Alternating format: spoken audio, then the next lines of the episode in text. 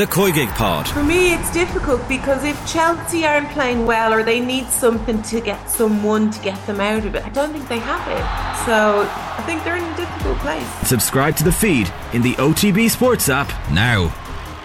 Brian O'Driscoll on Off the Ball. With Vodafone, main sponsor of the Irish rugby team. We all belong to the team of us. Well, as you know by now, Grand Slam beckons for Ireland, 5 o'clock, Aviva Stadium, Ireland against England. Uh, tickets like hen's teeth for what would be a first Grand Slam won in Dublin, 1948 Ravenhill, 09 of course Cardiff, and 18 was at Twickenham. Brian O'Driscoll is with us. Good evening. Good evening, Joe. How are you? Very well. Oh, the glasses. Love it. Now, now you're speaking my language. Yeah, yeah. It catches up with us all, Joe. You just got in early. I did. Um, well, sorry, yeah. sorry, were you not? I remember uh, Croke Park against France. You were wandering around with glasses uh, as a player. Yeah, I got my eyes lasered when I was 29. Got only got 15 years out of it, and then they're shot to pieces again. So I thought it was just reading, but no, these are very focal. So um, I found I couldn't read any graphics on the TV screen when I was in studio, so that was the kind of catalyst for me to go and have them tested. And the girl in Specsavers told me, "You probably should have been in a few years ago." So anyway, better late than never. Well, listen, very fetching. Uh, we have a lot to talk about. Uh, Mack Hansen let's jump off on him for a moment. Three man of the matches in eight games, which is some going. I don't know if you ever managed three in eight yourself, but somewhere right now there is a press officer uh, furiously chasing Mack Hansen, screaming "media training." Uh, no. Don't do it. Don't do it. Don't, don't, sanitize the last of the of the originals. Wow. Him and James Lowe. Um, no, you can't. You can't tame you know that beast, and and rightly so. And I think because they're I think it helps obviously that you know they're they're Australian and and Kiwi of birth um, and that you get a bit more rope you know on your isms or you know your you know what what um what your chat looks like and what what is acceptable and not as a result of, of where they've grown up. So uh, the last thing you would want from a media point of view, or or indeed the public at large, to um, to have him change in any shape or form. For people who didn't see the comments, so he's, he's chatting here ahead of the game, and uh, he was asked about the Irish English rivalry, and he started off ominously by saying, "I don't know if I should say too much." and and then took a deep breath. Uh, so he said, "There's a fair bit of hatred, isn't there? Uh, it's good though." And it, to be fair, he did say this because once the game is done, they're good lads like everyone else. And then here comes the history part. He says, That shit happened how long ago now? Uh, but it does add a bit of fire to the game.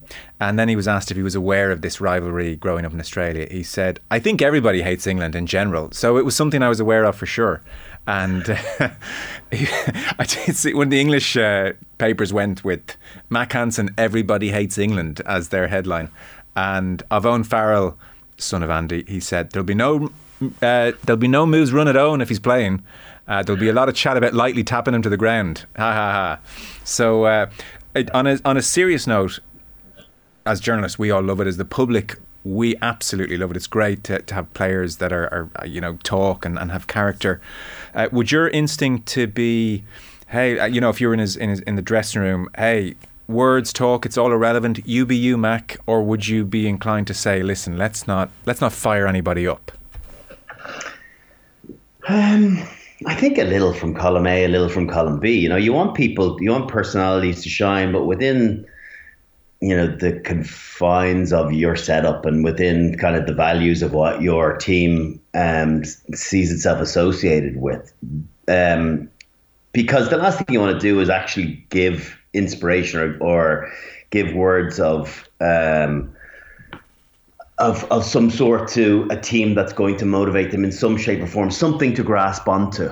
That said, you know, you can talk all you like when you've had three man of the matches in eight games. You know, you're delivering on the pitch. And so I think we know that Matt you know, is a bit loose-lipped, and, and it's great. And I think the rest of you know the UK and Six Nations will get an appreciation for it the more they see of him. So I, I think in many cases people take it with a pinch of salt. I think gone are the days where you know newspaper articles were pinned up on walls as motivation. Geez, if you're having to, you're clutching at straws if that's what's inspiring you and that's what's getting you up for you know an international test match.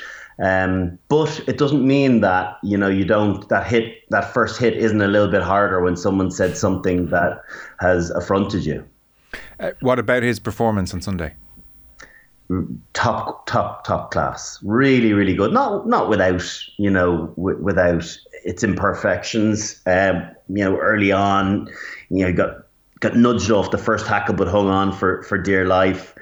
Um, but beyond, you know, the odd miscontrol. I can't even specifically think of it, but it just it, it registers that it might have been a little bit of a slower start, but God, did he build into the game brilliantly. I think what's really exciting about him is he's got so much football. Obviously, he's got this, you know, this, the, this these meandering runs. You don't know where they're going to end up, but it's it's some of the small detail. And I, and I said it right back when he got his first cap. Was it against Wales last year? But it, again, I, I think it might have been a man of the match performance. Um, but it was not overplaying his hand, understanding space. He really gets playing space, and you know, was brought. You know, someone sent me some links about him, the capabilities of playing ten. He's played fifteen. He's a footballer, and and I really wonder, and it'll be another topic of conversation. Ireland obviously haven't considered him as the third choice ten.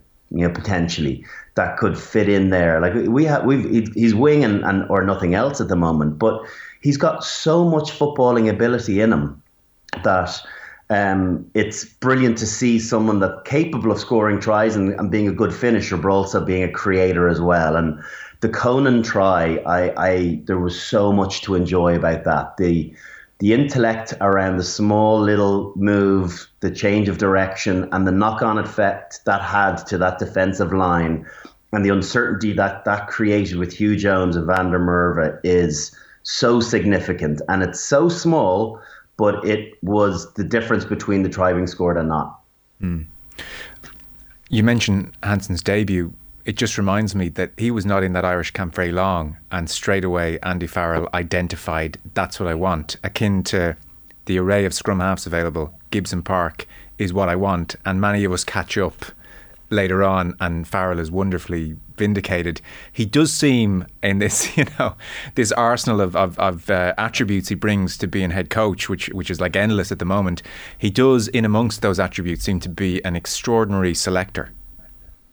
Yeah, he does, and um, and I'll be the first to admit, certainly with Mack, that I in the bit that I had seen with Connacht, you know, he was exciting but so loose. I, I, guess I didn't see the football, uh, having not seen him playing any rugby for Brumbies for, in the in Super Rugby, not having watched him previously. I guess he, you know there was an excitement to him, but I I didn't anticipate him turning out to be the player that he has is becoming or or or, or is full stop.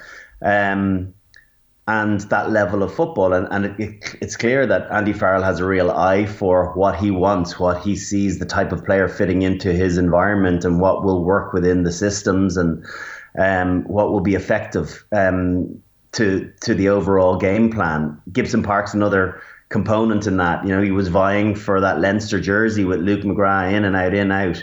But yet, you know, and I had heard that he had earmarked him before he became uh, Irish resident um, for quite a while. That he just liked an energy he brought. The tempo obviously was huge, but it, it just was clearly definitive with what he saw the Ireland way being. So that's uh, Hansen, and that's some of the media talk thus far this week. Let's talk about the game a little bit, and then we'll preview England in due course. I saw um, it, was, it, was, a great line from a Scottish fan who tweeted this, and it went more viral, I suspect, than he had um, planned. So it, it, was somewhere during the second half when uh, half the Irish team is injured and they're, they're well ahead, and he just tweeted, "This is like playing the effing Terminator." kind of it kind of captured what Ireland brought to the party. What an extraordinary performance in an extraordinary game.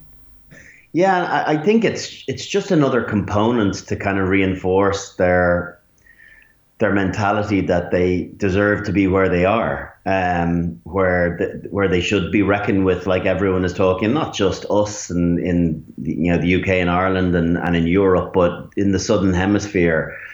Um, you know, a lot of I'm getting kind of text messages from friends in Australia and, and New Zealand talking about Ireland being the real deal.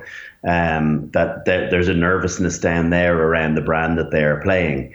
So um, the fact that a lot of what they encountered on Saturday is potentially going to come their way in the World Cup, I think to be able to have the fortitude and, and find a way to not play your best rugby, but play efficient enough rugby to create opportunities for you on a, on a limited playing deck because of that source of ball at line out, only being able to guarantee it at two um, but still to be able to get into their multi phase and create opportunities for themselves was brilliant to watch. It was it was inspiring that they were there was no panic that there was it was really clear understanding from key leaders within the team what they needed to do to create those chances and um, you know, they. I, I felt comfortable though. I, I, you know, I was texting Luke Fitzgerald, you know, throughout the game, and he was, you know, nervous around it. I, I, I don't know why, but I felt as though there was still, we were going to win by a couple of scores. I really did. I just think that we create way more than other sides,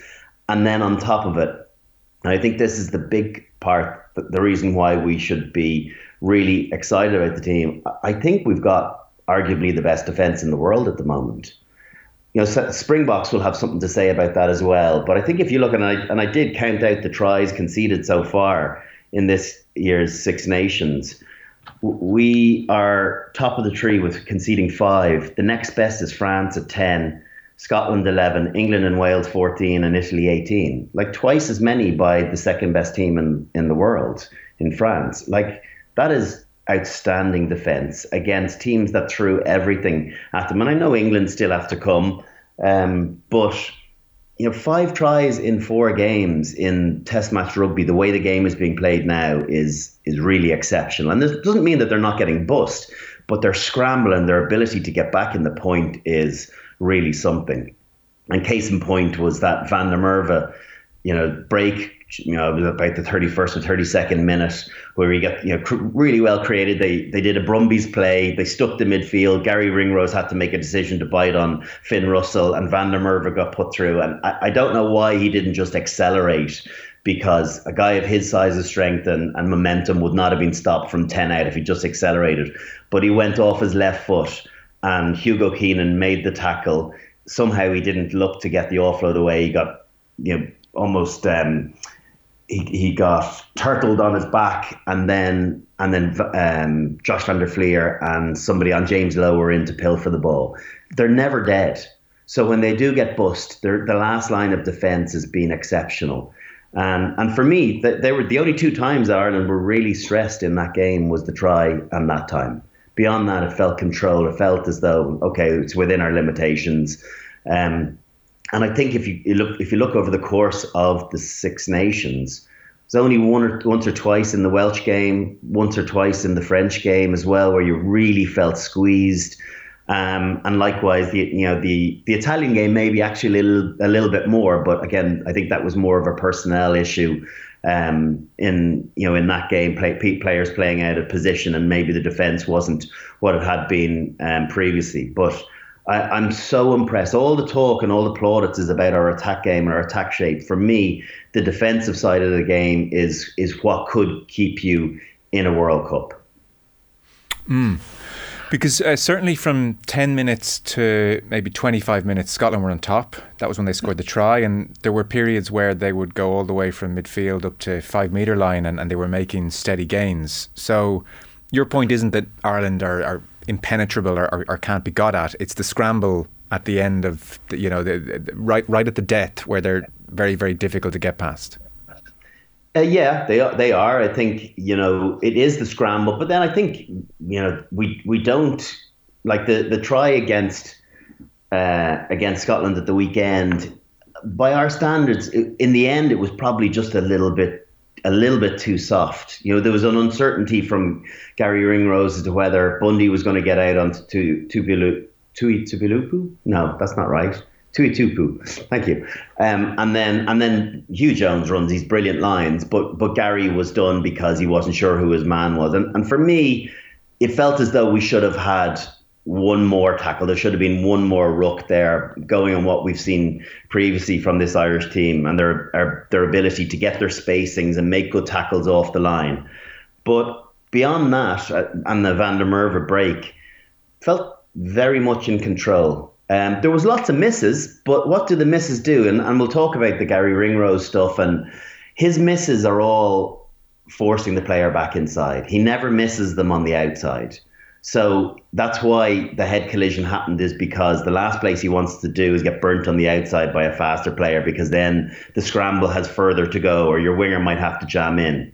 Whereas if he's able to put massive pressure and and close the space on the outside and they and they revert back inside, that's into the teeth of the scramble and it also changes that point of attack and, and stutters it. Um, you know the momentum of, of, of their go forward. So there's there's method to that madness, and the, the the misses are are considerable at times, but it's actually what the outcome and the effect of those misses does. It forces something that the opposition don't want to do, play to a space and an area that isn't as effective as the alternative to um, to, to getting to the edge. Yeah. Uh, so first half Ireland, that said, took some punches, uh, but we're we're comfortable-ish considering the number of injuries and, and, and just the frenetic nature of that first half. Why in the second half do they go to different level? I just think that there's there's different gears in this team, and um, I think a lot of it too in Test match rugby is you've got to wear the opposition down. Uh, it's you know the against the better sides they don't roll over. You don't have it all your way in the first forty minutes. A lot of it is about nip and tuck and about about you know, maybe with this Irish team, we've gotten we've been a bit spoiled that we've been in massive control in games with you know within the first half, and and in one or two instances they've been out of sight and totally in cruise control. Whereas, you know, against a good side, you know, away from home, it was always going to be very tight in the first half, and more often than not, you rely on your bench then to to to really change things up in the second half. Obviously, a lot of the bench came on earlier than you would have hoped for. But I think there's just there's a calmness and a, and a realization that when bodies do get tired, that if they keep their shape and they keep running good lines and being viable options, that they have the X factor to be able to create space and, and opportunities, which ultimately they did do. Um, and and if you look at you know, there's a couple of the you know the the ball retention on the James Lowe try, and and then you know Gibson Park coming on. What about his addition, which which was outstanding? Um, you know the the couple of passes that he gave that were the pass for the for the James Lowe try, or the one to Mack Hansen for the Conan try, um, or that that break up the touchline, the pass into James uh, Ryan, which should have been the, the try bonus. Like there are three really important passes in the context of the game. So I think they feel as though with fast ruck ball, with accuracy in their shape, that they will get tired bodies in the last 20 minutes of games, which transpired to be the case. Yeah, it's it's kind of extraordinary thing to say that Ireland look fitter than most teams as well. I, I genuinely believe that's a point of difference too. I really do. It, it, it feels as though, and also what they're doing is there's, I watched it, and it's not just the back three. It, there's, a, there's a real cleverness to not overloading rucks when they're done and getting back and realigning and regenerating.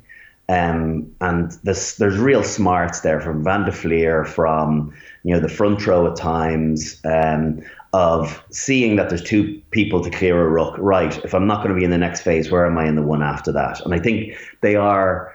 We always talk about Johnny Sexton being a couple of phases ahead. I think at times some of our team right now is one phase ahead of the opposition, thinking where is the next likelihood chance going to be and and then they they still have a reaction capability of of being able to bounce away when when a team overfolds they can still sit in behind the ruck and then break down the side they've just come from mm. which happened on, on one or two occasions. So for me they're just thinking their way around creating chances waiting for that what, what that mirror looks like. If if the defense doesn't mirror the attack will you go that side? And you see Johnny pointing side to side because that's all he's trying to do he's trying to create an overfold or an underfold, and they sweep on an underfold and an overfold. They go back this. They go back the opposite way. And and do you put that intellect, I suppose, down to superior coaching?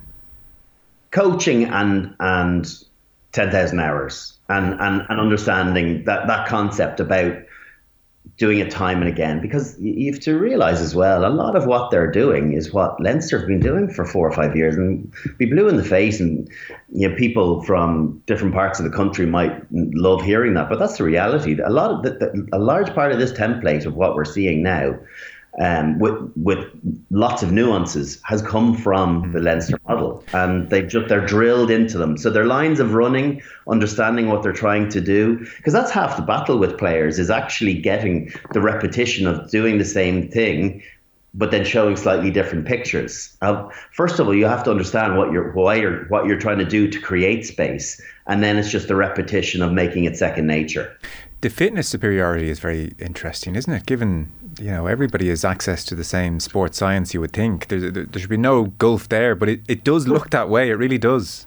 But then you know, back in 2011, I don't know whether it was Gat's brainwashing. He was, you know, he used to bark on about his team being the fittest, and sometimes it's a frame of mind. You know, whether you are, whether you're posting better scores than than other teams, it's probably unlikely. But when you look like you have a very very clear idea of what you're trying to do in your game plan. I suppose fitness conservation is key because you're not running to dead spaces, you're not working unnecessarily, and so maybe they're keeping it in the locker for the times that actually they have an effect on the game.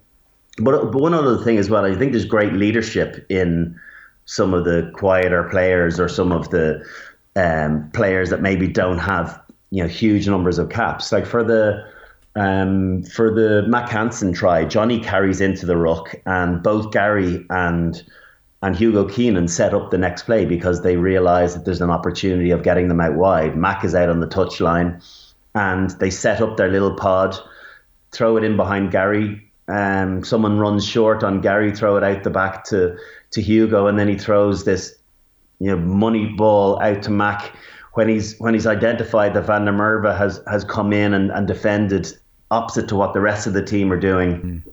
And it's and it's try time, and I think they exposed Van der Merwe. I don't know whether there's a lot of talk during the week because we know how, how effective he is going forward with ball in hand. But I think he actually really hurt Scotland on, on a few occasions. Defensively, got caught on the Conan try and on the um, and on the Mack Hansen try, and then at least twice, certainly that that Keenan tackle, not getting that offload away to Finn Russell or to Steyn, or not even looking to get the offload yeah. away, is the real killer for me.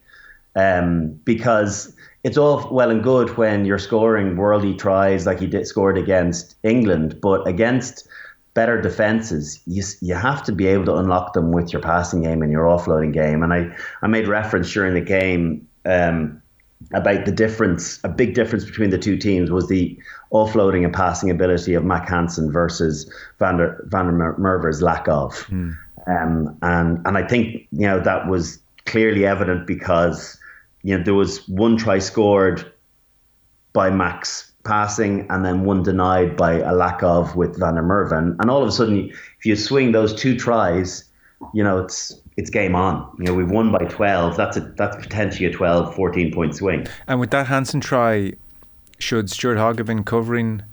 I, I was looking at that too. I, I I'd want more from my 15 at that there. You know, he's he's right stuck in behind the ruck. I think you've got to favour the open side a little bit, and, and he's got to read it a little bit better. Again, Stuart Hogg is, has been a fantastic player for Scotland, particularly in attack. But I don't know if positionally it's been the strongest part of his game. I, you know, watching him in the Lions, um, and and kind of you know, speaking to, to, to people over the course of the last few years, I think there is a feeling that he can be targeted of not being in the perfect spot. And again, you got to bust a gut to make sure that you're the secondary defense when you are exposed out wide. And for me, he, he, he goes across the line, but you've got to really be motoring. You got to be really get, get on your heels or on your toes, I should say. If that's Hugo Keenan there, for me, I think he gets to the corner. He mightn't make an effective tackle, but I think it's potentially a two man tackle versus Hogg being two or three meters off the pace. So we've mentioned Mack Hansen and we've mentioned Gibson Park, and everybody has genuflected before Cian Healy and Van der Flier for obvious reasons. Which other Irish performers caught your eye and why?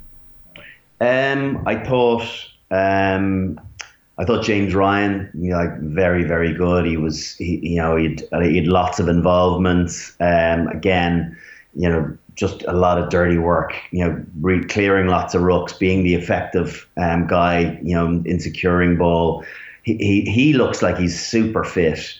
And it's funny, you know, I look at, at you look at his game when he broke onto the scene and the way Ireland were playing and the attritional nature of it, and I thought this guy's not going to make 27 or 8. He, he's going to be punched punched out yeah. by, by in the collision zone. And this game plan has given him a completely new lease of life. He's not, not necessarily the the ball player that a Tadhg Beirne is or or some of the back rowers are, but he's very effective. He's the workhorse in that second row, where Henderson might be a better ball carrier, but he, he's you know he's the guy that is happy to do all the all the kind of the dog the donkey work um, for one of a, an, another expression but yet still very capable when he does get his ball his hands on the ball and he, would be very annoyed that he didn't manage to get that offload away to Bundy. but like his support play in the Welsh game for for his try the, the, the opening try like you got to run those lines. You got to be there. You got to be able to read the game ahead of time and understand where the where you know the space is going to be. And he's obviously a very very good footballer, but a footballer that has a an engine and a work ethic that every second row needs. Mm. Uh, so is this game plan that they're playing now? Is this as well? Conan. Conan, of course, yeah. Yeah, I, I, uh, I think coming on and and and I've said in the past that you know, one of the, my concerns at times with Conan has been that he, he, he has huge games, but then sometimes can come into a game and maybe not be as impactful. Um, but I, I, you know, whatever about the numbers, I, you know, that his carries, his tackles, I just thought he was unbelievably busy. Having had a bit of a quiet game against Italy, it really felt as though you know, Doris was a was a huge loss in the eight jersey, but I think on on his exit, Conan really stepped up to the plate in this game and, and delivered a, a top quality performance. Mm. Uh, on that point about Ryan's body holding up and and being um, more likely to with this game plan, is that across the board, Brian, for most players? If, if I think back to the game few years ago, it was very ruck focused, one off carries, hit those rucks and keep smashing those rucks and get up and smash the next ruck. And, uh, you know, let's see how you are in a decade. Whereas a lot more running, passing, offloading now. But like, the, if, if you think about it, we're not, we're never going to be the biggest team. You know, we got to play a game that's, we were very efficient at that game for a period of time, but the, the reality is sides thought that if they could dominate us physically, which some did, the English team, South African, New Zealanders at times. If we could be dominated physically, well, then we had no second, we had no ga- alternative game plan. Whereas this is different. Yes, we're still physical, we're still confrontational, but an awful lot of this is about trying to get to space. It's not trying to show our, our manhood and taking on the opposition. It's about trying to show a couple of different pictures and choose the one that's going to be you know less confrontational um, and and that's why we see our wingers getting so many touches. They are incredibly busy, getting off their wings. You know, looking. Sometimes what's lovely to watch, and I saw it a couple of times in the Italian game, is they're linking together. Yeah. You know, how many teams do you see with two wingers playing side by side? Mm. You know, they're probably told by the coaches, you got to hold your width. Well, someone else can hold the width.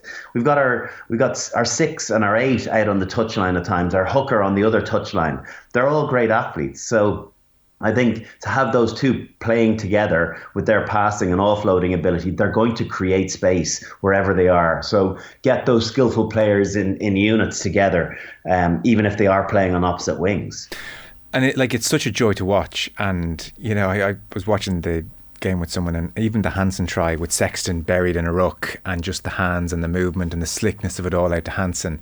I did find myself half saying, if we were to put those colours a different colour and pixelate the heads and say guess the team, you'd still know in, on some level that's this current Irish team. Like it, it is beautiful to watch with the likes of Hansen and Lowe coming in and linking up. Uh, for you, are they are they just kind of seeking involvement and working off instinct, or, or to what extent is that coordinated? Because it, it looks like they're just getting involved and following instinct plenty. I think it's a, it's, it's that it, there's a structure in place, but I think there's a real ability to go and, and, and play what you see and, and just and back your decision. Not every decision is going to be correct. You're you're going to go down, you know, the dark alleys at times, but find a way out of it. And then how do you regenerate after that? When you make a poor decision, don't uh, reinforce it with with a second one. But I think you look at the small things, the small little components that I think are so key, and and to understand, get in the mentality of the Scottish defence. On that Mack Hansen try, when when Ringrose gets the ball, go back and have a look at Hugo Keenan's line. I can't remember which who the forward is that that plays in front of him, but wait, watch how late he bounces out. And what does that do? It means that the defender, who's Tuipulotu, um, I'm going to get his name right by the end of the show. uh, but he, he, all he sees is two players in behind one another. So he doesn't have a nervousness about being stretched out wide. And just at the last second, Keenan breaks late in behind that forward runner and that's what interests Van der Merwe. Then all of a sudden he's like, oh my God, I don't know if my inside defender has that. He has a fraction of a second delay. Keenan throws that magnificent 20 meter pass and then it's too late. Mm. So it's those small little details about the lateness of the runs, the bounce late. If you show early, a defender's going to go with you. If you show late and bounce on the pass, they're already stuck inside and then you're accelerating onto it already. So it's the it's it's that tiny detail for me is the big differentiator between what Ireland are doing and lots of the game plans across the world are are of are a similar ilk. Yeah. But yet, actually, the detail is much more impressive in what we're currently doing. Others will catch up, um, but I, I think for now, that's where we, you know, we we're better than the teams that we've played of late. Uh, to veer into and because uh, I'm uncomfortable with how it's become so fashionable to like look at the Joe Schmidt era. Still currently the most successful era in Irish rugby and, and, and almost uh, just point to all the ills. Uh, but the point has been made this team is so much more adaptable than that team, and that's borne out, you know, in, in headline terms by Van der Flier and Cian Healy uh, versus, oh, the bus was late to Murrayfield, and, you know, the slightest thing upsets our, our plan, which is built around being perfect. Uh, to what extent do you subscribe to that? That this team is just so much more adaptable, can can can do it ten different ways, and and why is that? Um,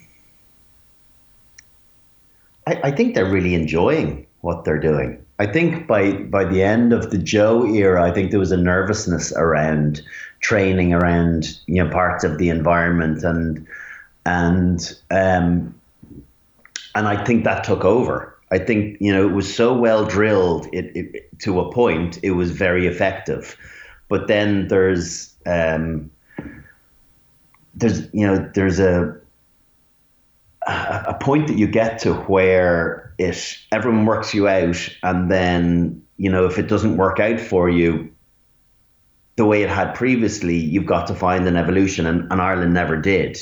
And as a, but yes the the thought behind it was, well, let's work harder at what we've done previously. And, and that's never going to work. You have to evolve and change to, to, to keep teams on their on their toes. And I just got the sense that the, the fun was was taken out of it a small bit. Whereas I think if you look at the fun and the, the conversation, the chat coming from large parts of the squad, it's about this brilliant environment. And I, I, I think it's unfair to, to kind of it's always when we're drawing comparisons with Joe's um, squads, mm. um, but that's you know the the last very successful team.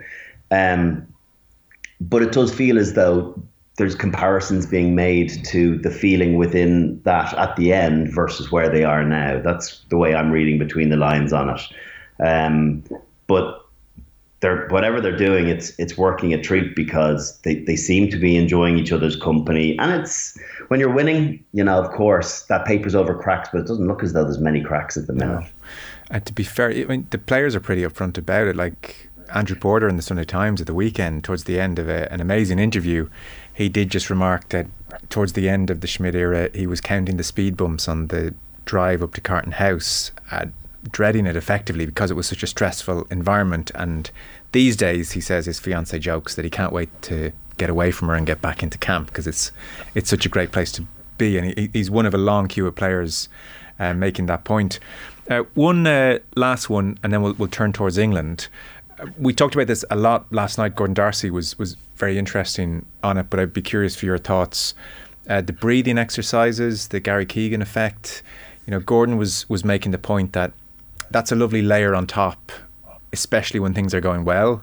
I mean, if, if you know you're England at Twickenham and, and you're trying to get in and do more breathing exercises, it's difficult for everyone to, to buy into that. But if you can get to a place where everything is going well and then you add in that sense of being in the moment they have, then it's really powerful. But it's it's not like you know, if England start doing that this week, it's going to work somehow. Uh, were you into that, or, or where were you in that spectrum?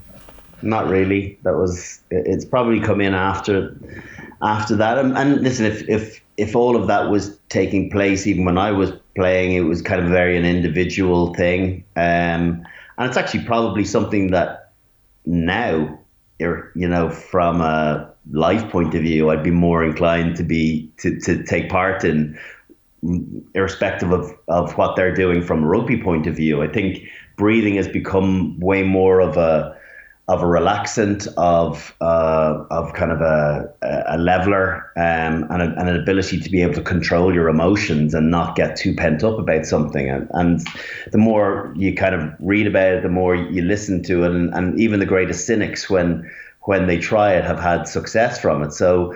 Um, yeah, I think it, you don't want to be relying on it uh, as a as a crutch so to speak. But yet, if you are doing well and then you're adding it as an, an extra dimension, like you said, to what you're doing, well, it's going to add value to it. So, yeah, I, I think it's just the next evolution of professionalism, isn't it? And trying to get that one or two percent edge. That's all it is now. All of these different components. It's not not game breaking or game changing, but it's just adding to an, an element of professionalism. Like, but even even like in camp when I was in camp a few weeks ago, watching some of the boys, like they're we- they're wearing their their you know tight socks, you know, just after dinner and just making sure that their level of, of profession they leave no stone unturned mm. and you know constantly all the hydration stuff that's second nature but it's those small things around what works for you and, and the individual discovering how they get peak performance. The, the my body my business thing is so true because no one know, knows you like you and what, what what gets the most out of you. And what works for you mightn't necessarily work for the next guy but you shouldn't poo-poo it because if it's getting him performing at an elite level well um, you know good good on him but it, it doesn't necessarily you know it's not one size fits all no Sure, and and I mean even there's placebo benefits if nothing else. And, and when they're and, and, like there's there's that moment where they're waiting for the injury and the Irish team are in a circle doing their breathing, and the Scottish lads are standing around, and it does just it's another half a percent into the aura that this team has now. Like you look across and it's like, geez, these they're doing meditation here in the middle of this damn game. Like, why these are not human anymore, you know?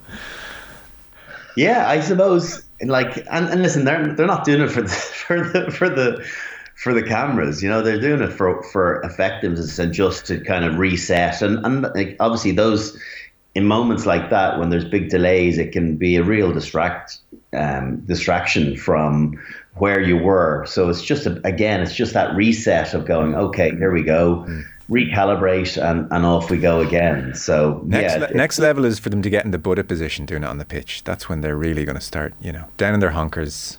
Downward dog. um, so look, it was it was an amazing performance for all the reasons that we've discussed and have been discussed at length over the last 48 hours. England coming to Dublin, Sexton's last Six Nations game, the record for him. Uh, the Grand Slam, uh, more to the point, at stake. Uh, first Grand Slam in Dublin. Paddy's week I mean, we can go on and on and on and on. This is just uh, a, massive, massive uh, few days. Uh, I mean, like, it, it, it's a weird thing to say. 09, it had been so long since Ireland had done it, and Cardiff was Cardiff. 18, you're trying to do it at Twickenham as well as that team is playing. Like, there's such a sense of expectation, and that Ireland are going to do it around a Grand Slam. I, like, like it, it is amazing. Like, th- this is this is as close as we'll ever come, I would think, in our rugby lifetimes to you know what time is the Grand Slam presentation at? Is the air? It's true. It's true. It's um, it would be a huge term for the books. It would be, and that's the reality of where these two teams have gone over the course of the last year. You know, after the Eddie Jones tenure, we knew it wasn't going to be a quick fix for, for England, but it definitely hasn't materialized or, or moved forward like they would have hoped over the course of this Six Nations. So I'm sure there's some nervousness not only within the general public or the RFU, but within their squad that they haven't been able to connect uh, as quickly as as maybe Steve Borthwick had done previously in Leicester, and, and likewise with Kevin Sinfield. But um, but a big pre-season together will make a huge difference to, to this England team. But as, as Borthwick said in, in, in the press during the week, you know, there is it feels like a big gulf between them and the top tier teams at the moment. And, and and I'd have to say it's hard to disagree with that. Yeah. It does feel as though on lots of levels um, on quality of personnel coming through, but then also a clarity around how you want to play the game. It does feel as though there are a number of rungs behind where we've managed to develop our game in the last two years. We're just at a better part of our cycle, thankfully, going into the World Cup. But it doesn't i guess it doesn't guarantee anything but it does feel as though the consistency of what how we're trying to play gives us a, a, a, real comfort with with you know the irrespective of the opposition that we're coming up against. Whereas with England, I don't think you know what what their game plan is, what their shape is properly yet. They don't know who their number, best number ten is. They're they're trying out different combinations in the centre. Henry Slade didn't have a great game at, at 13 on, and I'm a Henry Slade fan. Mm. Um, and up front, they got monstered. Yeah, you know, they they were they were anonymous in, in certain positions. So, yeah, I think a good bit of soul searching going on in, in England at yeah, the moment. Because at, at, the start of the championship, a lot of people said, "Well, come round five, they'll be a lot better." And, and instead yeah. of gradually coming together, it's it's almost coming apart at the seams. I mean, will will Borthwick will look at Ireland and, and Dublin. Is he just going to say, right, I'm going to pick my biggest guys and play the most reductive game imaginable? Let's try and smash a few people and, and make this ugly. Is it, like that, that feels about the the best they can muster up at this stage. Yeah, I think the kick contest game will be huge from their point of view. Um, if they can get the ascendancy there, it will mean um, you know they can they can deny Ireland possession, the possession game that they like. Um, you know, make it set piece oriented. Although careful what you wish for, because uh, you know, looking at the the English scrum at, at, the weekend, you know, I wouldn't have said Ireland would be particularly nervous um, at it. You know, we we've been been able to more than hold our own against the best teams in the world. If anything, I think they'll fancy their chances at scrum time.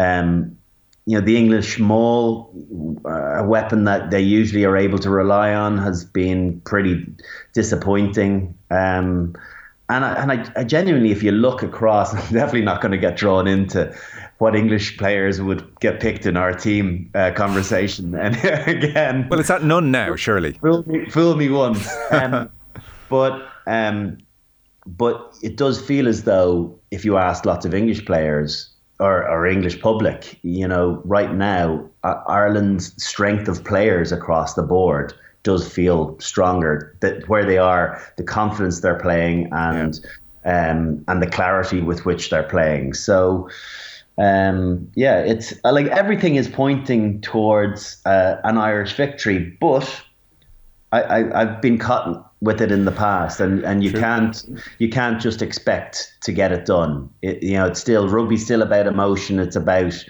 playing scared sometimes, and it's rare enough that an England team will come across to Dublin you know, very fearful mm. of of what you know what they could go home with. So that will bring out a, a, far greater performance than we saw in Twickenham last weekend. Remind me though, I, I have a hazy memory of this. Is this the eve of the 19 game? You said only Tuilagi were getting the Irish side. Is it that? I, I, I, I don't even know, I don't even know if Tuilagi um, made the team. Okay. I, I think my, my point was it was on the back of the of the New Zealand performance. I was like, it's very hard to not pick any of those, but yet I, I gave a headline that, on reflection, you know, I should have thrown even for for token's sake, even if I didn't think it, I should have cut myself some slack and gone Itoje Vunipola, of which both of them would have gotten in our team. Let's be honest. Yeah, um, I, I, I probably yeah maybe I was fangirling Ireland a bit too much. Sorry, the- I'm not sure if I'm allowed to say that anymore. Am I?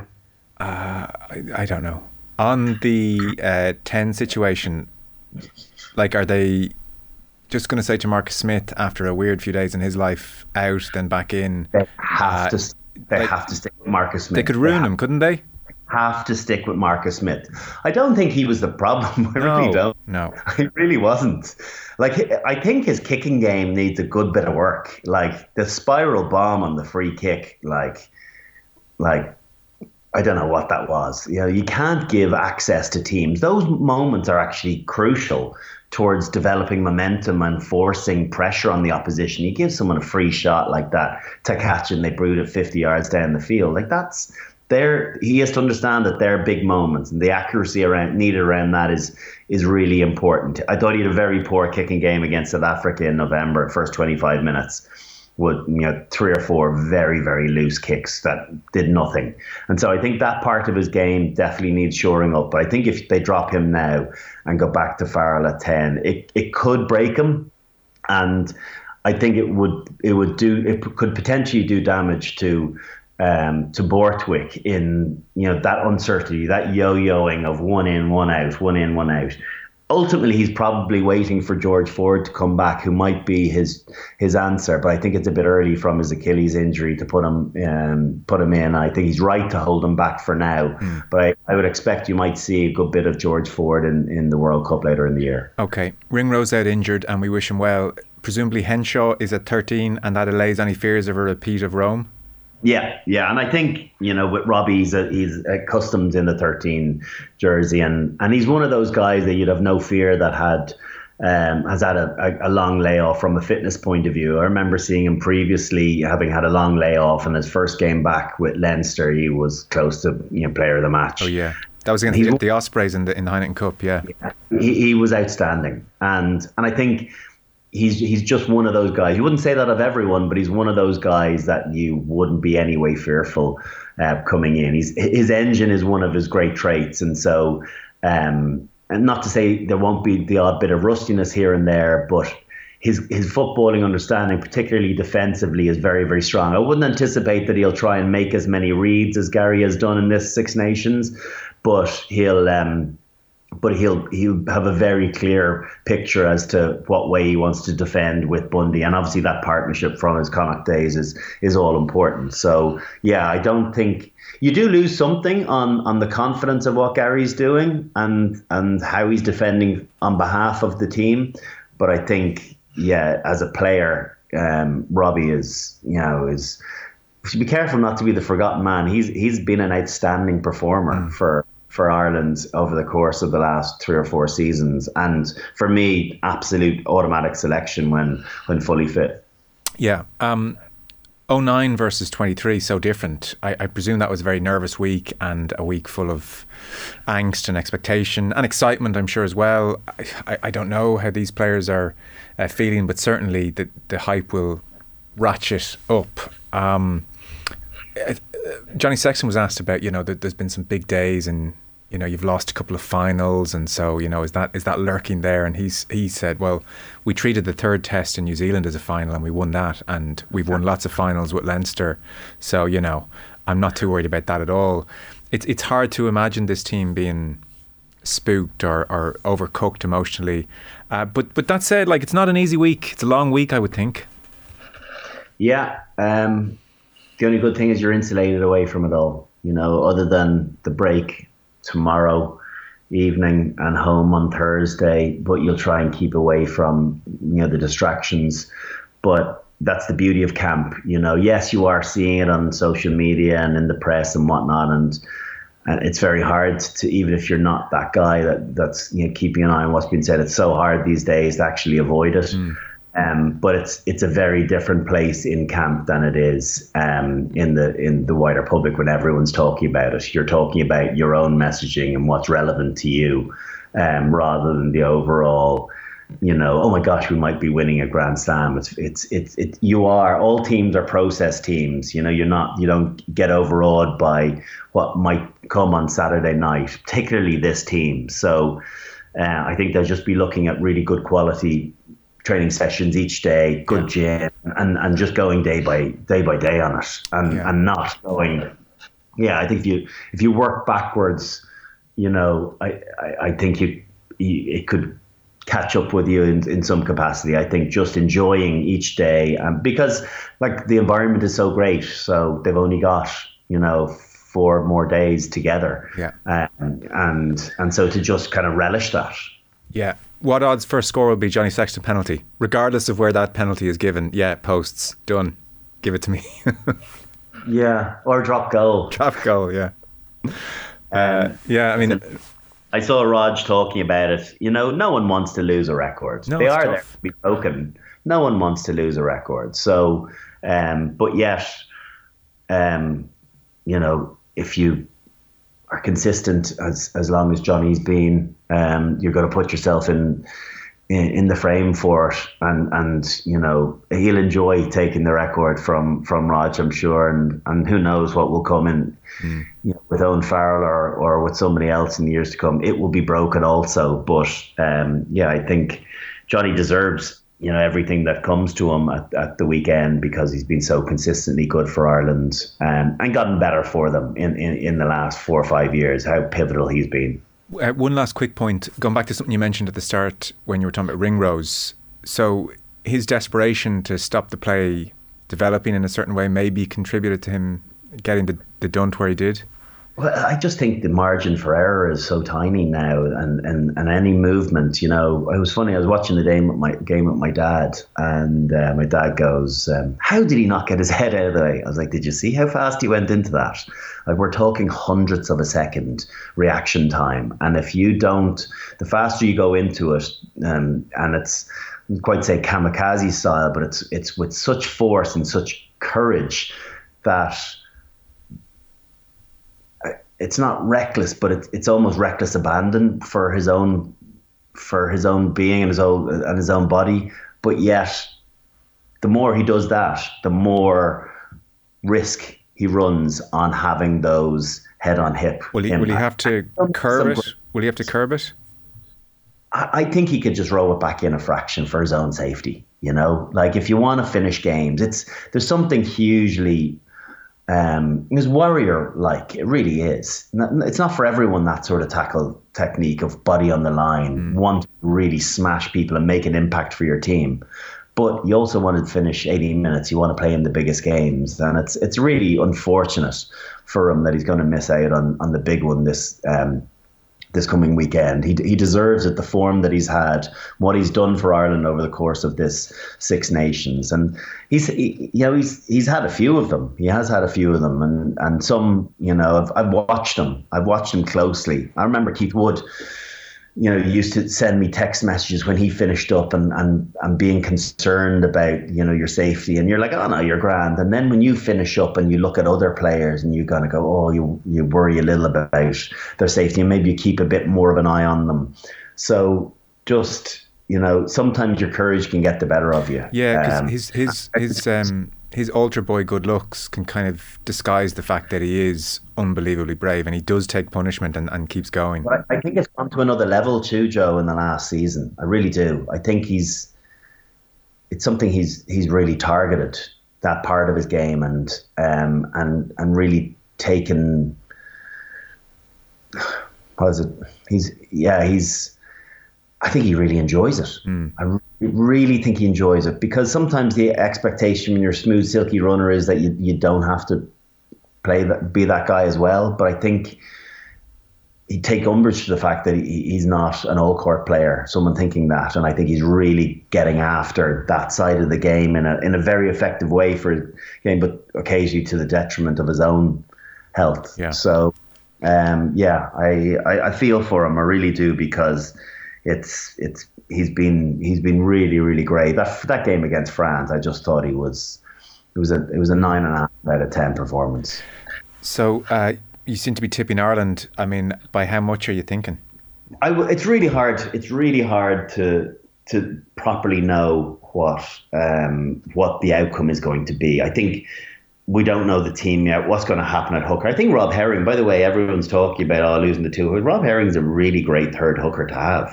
He'd be un- unlucky to not have gotten more game time. So I, I, I, there's no nervousness around him coming in. Obviously, if he was to get injured, then you're looking into you know uncharted territory. But I, um, I think you're probably, you know, I don't know, uh, an eight or ten point victory would, you know, is that who knows? But you know, as a piece of string, you know, it it really depends on what England turns up and the emotion that they come with and the physicality they come with.